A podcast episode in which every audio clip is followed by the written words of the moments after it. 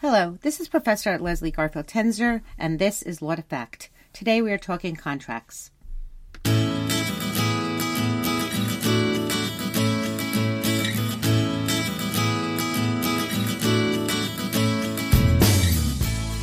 In this episode, I speak about the statute of frauds with Professor Darren Rosenblum, professor of law at the Elizabeth Haub School of Law at Pace University. Professor Rosenblum teaches contracts, corporations, and international business transactions, and serves as the director of the Business Law Concentration, director of Commercial and Private International Law Programs, and faculty advisor of the Institute for International and Commercial Law. His scholarship focuses on corporate governance, in particular on remedies for sexual inequality. Here's our discussion on the statute of frauds. All right, so this is fun. I've never done this in front of a live studio audience before.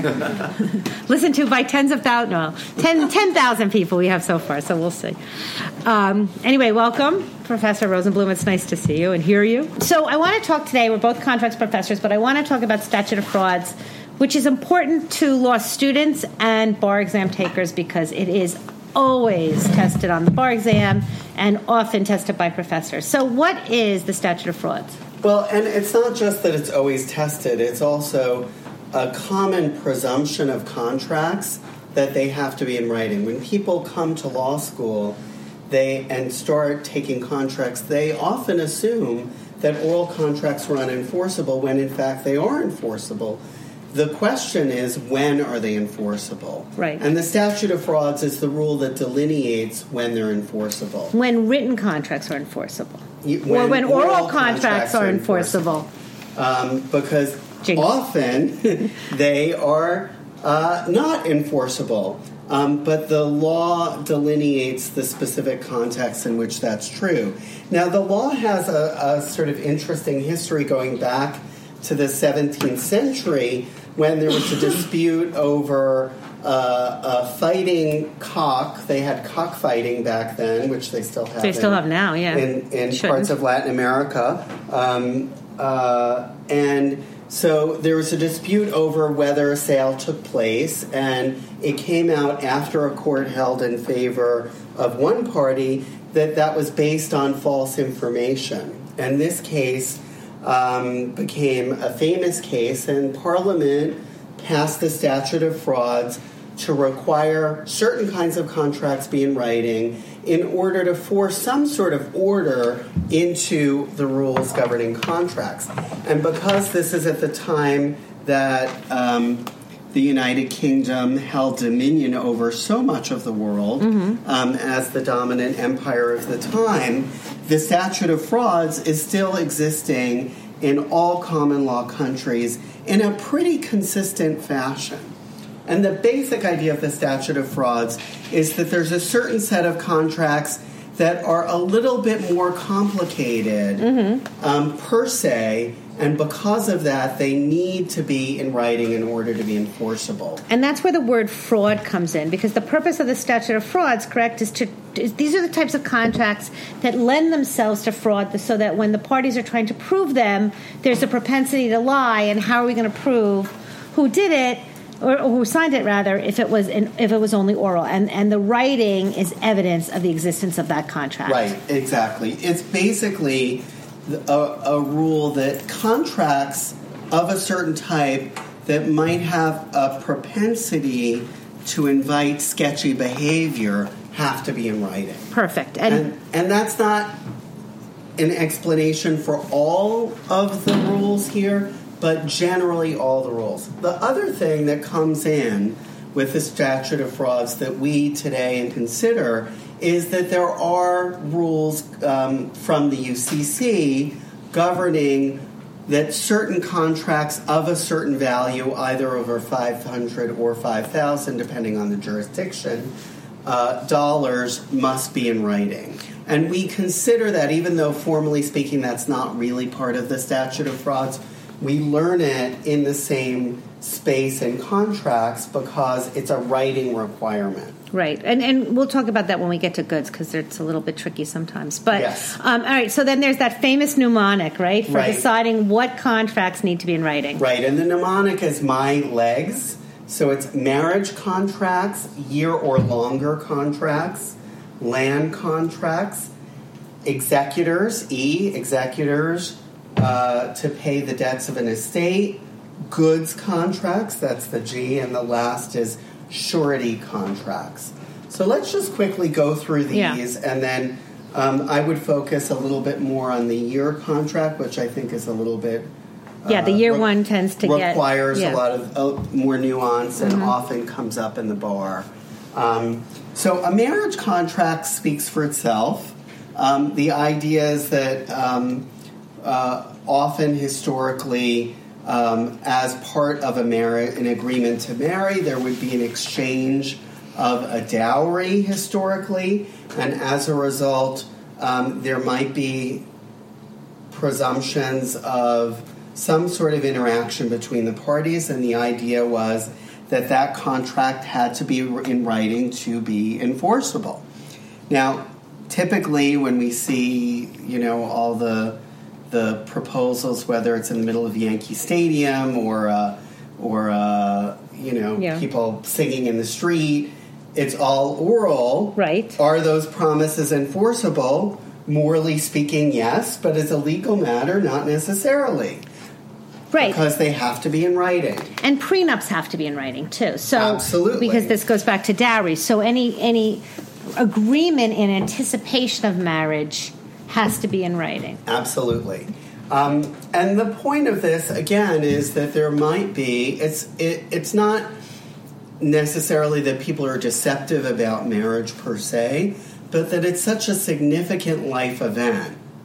And I think the real estate contracts fall into the same mm-hmm. category. Mm-hmm. It's such a significant event mm-hmm. that it's too important to leave to an oral contract. Right. Right. Makes sense. Let's move on to the year contract, which is a little thorny. Right. So, the basic idea, the, the policy behind this, is that contracts that take longer to execute should be in writing. Right. That's the general idea. But the way that we've come to interpret the year rule is a little bit more specific. It's basically this that if the parties specify that a contract will take more than a year to, to execute, then it must be in writing. Right. But if they don't specify that it'll take more than a year, you can't just assume that it has to be in writing because it's likely to take more than a year.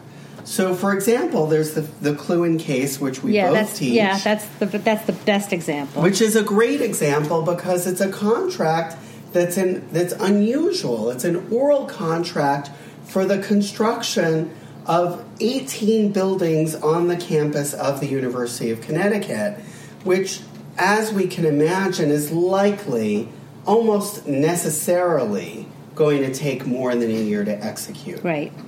But the parties did not say it would take more than a year to execute it. And so the court enforced the oral agreement even though it was unlikely to be completed within a year. Why? Because the court will only enforce the year rule if the parties specify that the plan is to complete it in more than one year. And the court in that and case is said conceivable. Sorry. right. No. It is conceivable. yeah, they could hire like a could- bunch of people. And, right. right. In China, they they build cities in in a Right, year. right. They certainly theoretically could build all these buildings Right. in a year. And that shows too, like why the courts do not like the statute of frauds. That they would rule in, you know, in favor of not needing the statute of frauds in a case like that. Shows just from a theoretical value how the courts feel about the statute. Right. Right. Courts are reticent to enforce the statute of Right. frauds or to limit contracts on that basis. Why? Because there's a general proclivity within contract law generally to favor contract formation. We see that throughout contract doctrine, and that's true here as well. I want to. So I just want to interrupt you for one more Yeah. second because the other thing I want to say about years is lifetime contracts. This was Right. on my contract exam. Yes. which a lot of people missed, but some got. Which is contracts for a lifetime do not need to be in writing. Right. So if I promise that I will be your research assistant for your life, you're young enough that you're hopefully going to live a very long life, right? Right. The fact of the matter is that you could, God forbid, die tomorrow. And then I could not perform that contract in a year or more. Right. So contracts that are measured by someone else's life are not required to be in writing under the statute of frauds. Right, exactly. And I just taught today uh, the Tuckwiller case. Oh yeah, my favorite case. Was case. also involves a similar scenario Yeah. in which there's a commitment for labor, which is caretaking um, for the lifetime of the older woman who had Parkinson's, Mrs. Morrison, and if that were not in writing, um, it would still be enforceable because it's not necessarily the case Correct. that it will take more than a year. Right. So again, the rule for the year mm-hmm. contract, which encompasses the piece that you added, the lifetime point, is that only when parties specify more than a year must it be in writing. And a lifetime is not necessarily more than a year. Perfect. Sadly, Hopefully, right? We have no control over Right. how long we live. The third um, step in the My Legs mnemonic is land contracts. It speaks for itself. A contract for the purchase or sale or rental of land must be in writing. And I think it's the basic principle that we saw in marriage. It's that it's a typical kind of contract that's too important to leave to an oral contract. Another fun case that we cover in contracts is um, the um, Lucy v. Zehmer case, right? And there's an unusual contract Right. in that context, which is on the back of a bar tab, but it is in writing, and so it constitutes an enforceable contract. Right. Right. Ye old Virginia. Yeah, exactly. um, so land contracts, I think, are pretty straightforward, and that consists that the enforceability of that is consistent with what first year students learn in property law about the complexity involved in transfers of property. Yes. Yes. Um, the fourth is e executors, and so ex- contracts for an executor to pay a debt of an estate is part of, I think, um, this and the last one, surety contracts, are co- are specific kinds of contracts that are subject to sketchy behavior because, and we've seen this. There's so many examples of this. The recent story about the son of Mrs. Astor, Yes. who was cheating the estate, um, is a good one. There's Mm-hmm. all sorts of stories about Leona Helmsley's estate, um, uh, where she left. What was it? Eleven million dollars For for her her dog. dog. Right. So Leona Um, Helmsley was she was called the Queen of Mean and they owned real estate. And, she actually just a little side note, she was convicted of tax evasion. Do you know what day she went to jail? What day? April 15th. Oh, there you They go. sent her on right, tax day. Just uh, anyway, yes. to make an example. Yeah, to make an example of her. Deterrence. See, criminal law can come into contracts at any moment. All right, So, yeah. um, so an executor pays the debt of an estate Mm-hmm. Um, when the estate owes money. Why does an estate owe money? It could be because the person whose estate it is entered into a contract. As we know, contracts entered into by people are enforceable even after their death. Right. Right. So once And- you've signed it, right? Death can end an offer. Death But- can terminate an offer, but it doesn't terminate a contract. Exactly. And so these are contracts that survive the person who entered into the contract. And the debt must be paid. Mm-hmm. And it must be paid by somebody. That somebody is the executor. Right. Who is the person who enforces the will of the um, of the decedent. And the problem is that this might give rise to all sorts of sketchy things in which the executor will say, oh, well, the decedent wanted this and the decedent wanted that. Mm-hmm. The decedent wanted, it happened that the decedent wanted $1,000 of flowers to go to my mistress. Right. Right? Right. That's what the court is worried about. Um, uh, or so, sorry, that's what the law is worried about in the statute of frauds example. So contracts for executors to pay a debt of an estate must be in writing for that reason. It could be something that that um, is is rife for abuse because the person whose wishes are concerned is no longer around to testify. Mm-hmm. Let's move on to goods. Goods, yes. And so goods, this is your expertise. It is, and I- I do actually wanna- rather than mine. Do you want to take? This I do, one? I do. So the reason it's my expertise is because goods are covered by the Uniform Commercial Code. The Uniform Commercial Code is a code that all the states have adopted that regulate the sale of goods which are movable and transferable at the time of contracting.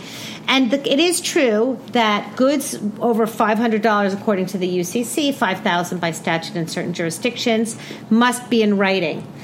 It seems so easy. However, it's important to note that while a contract for the sale of goods must be in writing, that the code also allows parties to have a contract, even if the contract's not in writing, if they act like there's a contract. So if you're analyzing this, the first thing you want to do is say, if this is a good for that number amount, 500, 5,000, is it in writing? If it's not in writing, before you say, oh, unenforceable, you have to say, well, wait a second. Is this the type of situation where the code would say that the parties have a contract, even though it's not in writing? If they act like it's a contract, if the parties have started to perform that type of thing. So while goods have to be in writing, if it's over $500, that's not an absolute. It is just a requirement, unless, again, as I've said for the third time now, um, the courts can construct a contract based on behavior. Right. Um, absolutely. And so, um, and, and the idea behind that is that the price is a marker of the significance of Correct. the contract. That's absolutely right. And so the 500 is the older rule, and and jurisdictions have adopted a newer standard to reflect inflation, basically. Yeah, yeah, but not as many. How many? I mean, It's only a few not that many. Yeah, yeah, yeah. Um, but I think that just reflects laziness on the part of legislatures. Yes. Because really, It's five thousand yeah. dollars is the fair amount. Well, yeah, because most good contracts are for you know sales, Yeah. but there's a lot of merchant, you know, merchandise and Yeah. selling car parts and that kind of thing. Right, right. All right, let's go on to S. And then S is the last one. contracts, which in some senses is the ugliest Mm-hmm. of the of the um, contracts that go into the statute of frauds because it's not always clear what a surety is. Right. Um, a surety is a promise to pay the debts of another. So it's kind of like a guarantor, Right. Which many of our students are familiar with because often when they need to rent an apartment, they need their parents to co-sign or guarantee their lease, Mm-hmm. Right. Um, or their student loans, Right, guarantee a loan, yeah. Right. A surety contract is like a guarantee in that it's an agreement to pay the debts of another. Mm-hmm. And the reason that this must be in writing is that one could easily imagine allegations thrown about orally that a person is responsible for somebody's debts without an actual commitment. So one could say if we have three people, party A owes money to party B, and party A knows that party C is incredibly wealthy, party A could say to party B, oh, C is going to take care of it right. right? It's like you're out to dinner and you're going to skip out early and you've had six Kir Royales, Right. which is going to cost $200. And you say to the bartender, oh, C is going to cover it, Mm-hmm. right? Why is that not okay? Because everybody is going to say somebody else is responsible for their own debts. Right, and that goes back to this whole idea of fraud. That's an easy way Yeah, to lie to the courts Right. that I, you know, she said it, you know, right, exactly. or he said it. And so the courts, so the statute of frauds imposes a writing requirement on this specific kind of contract. Mm-hmm. If par- one party, if C in fact is going to pay A's debts, then C, ha- then A has to get it in writing, Right. for it to be enforceable. Perfect. All right. Yeah. So just to sum up, it's my legs, marriage, year, land, executors, goods, and surety contracts. And these contracts must be in writing Mm-hmm. Otherwise, an oral contract is perfectly fine. So, and, and let me just say so if you were doing this from kind of an analytical standpoint, once you have an offer, once you have acceptance, once you have consideration, you have technically a contract. And then the question becomes is that contract enforceable? And that's when you say to yourself, let me look at my legs to see, even though I have offer acceptance and consideration, is this enforceable? Let me see if it's enforceable right. under the statute of frauds. There's other reasons too, but statute of frauds is the one we're talking about today. Exactly. And so on an exam, you might want to, before you go through with an analysis on promissory estoppel or some other theory, right. you might just want to scan whether the facts suggest that there is a statute of frauds issue. Perfect. Great. Wonderful. Thank you so much. This was fun. Really Thank fun. You, Thank Professor you. Tenzer. Thank you. That's my discussion with Professor Darren Rosenblum on statute of frauds. Hope you enjoy it. Thanks to www.bensound for the music. If you like us, please subscribe on iTunes or send us a tweet at Law to Fact if you have a particular topic you'd like us to speak about or a particular professor with whom we should speak. That's it for today. Enjoy.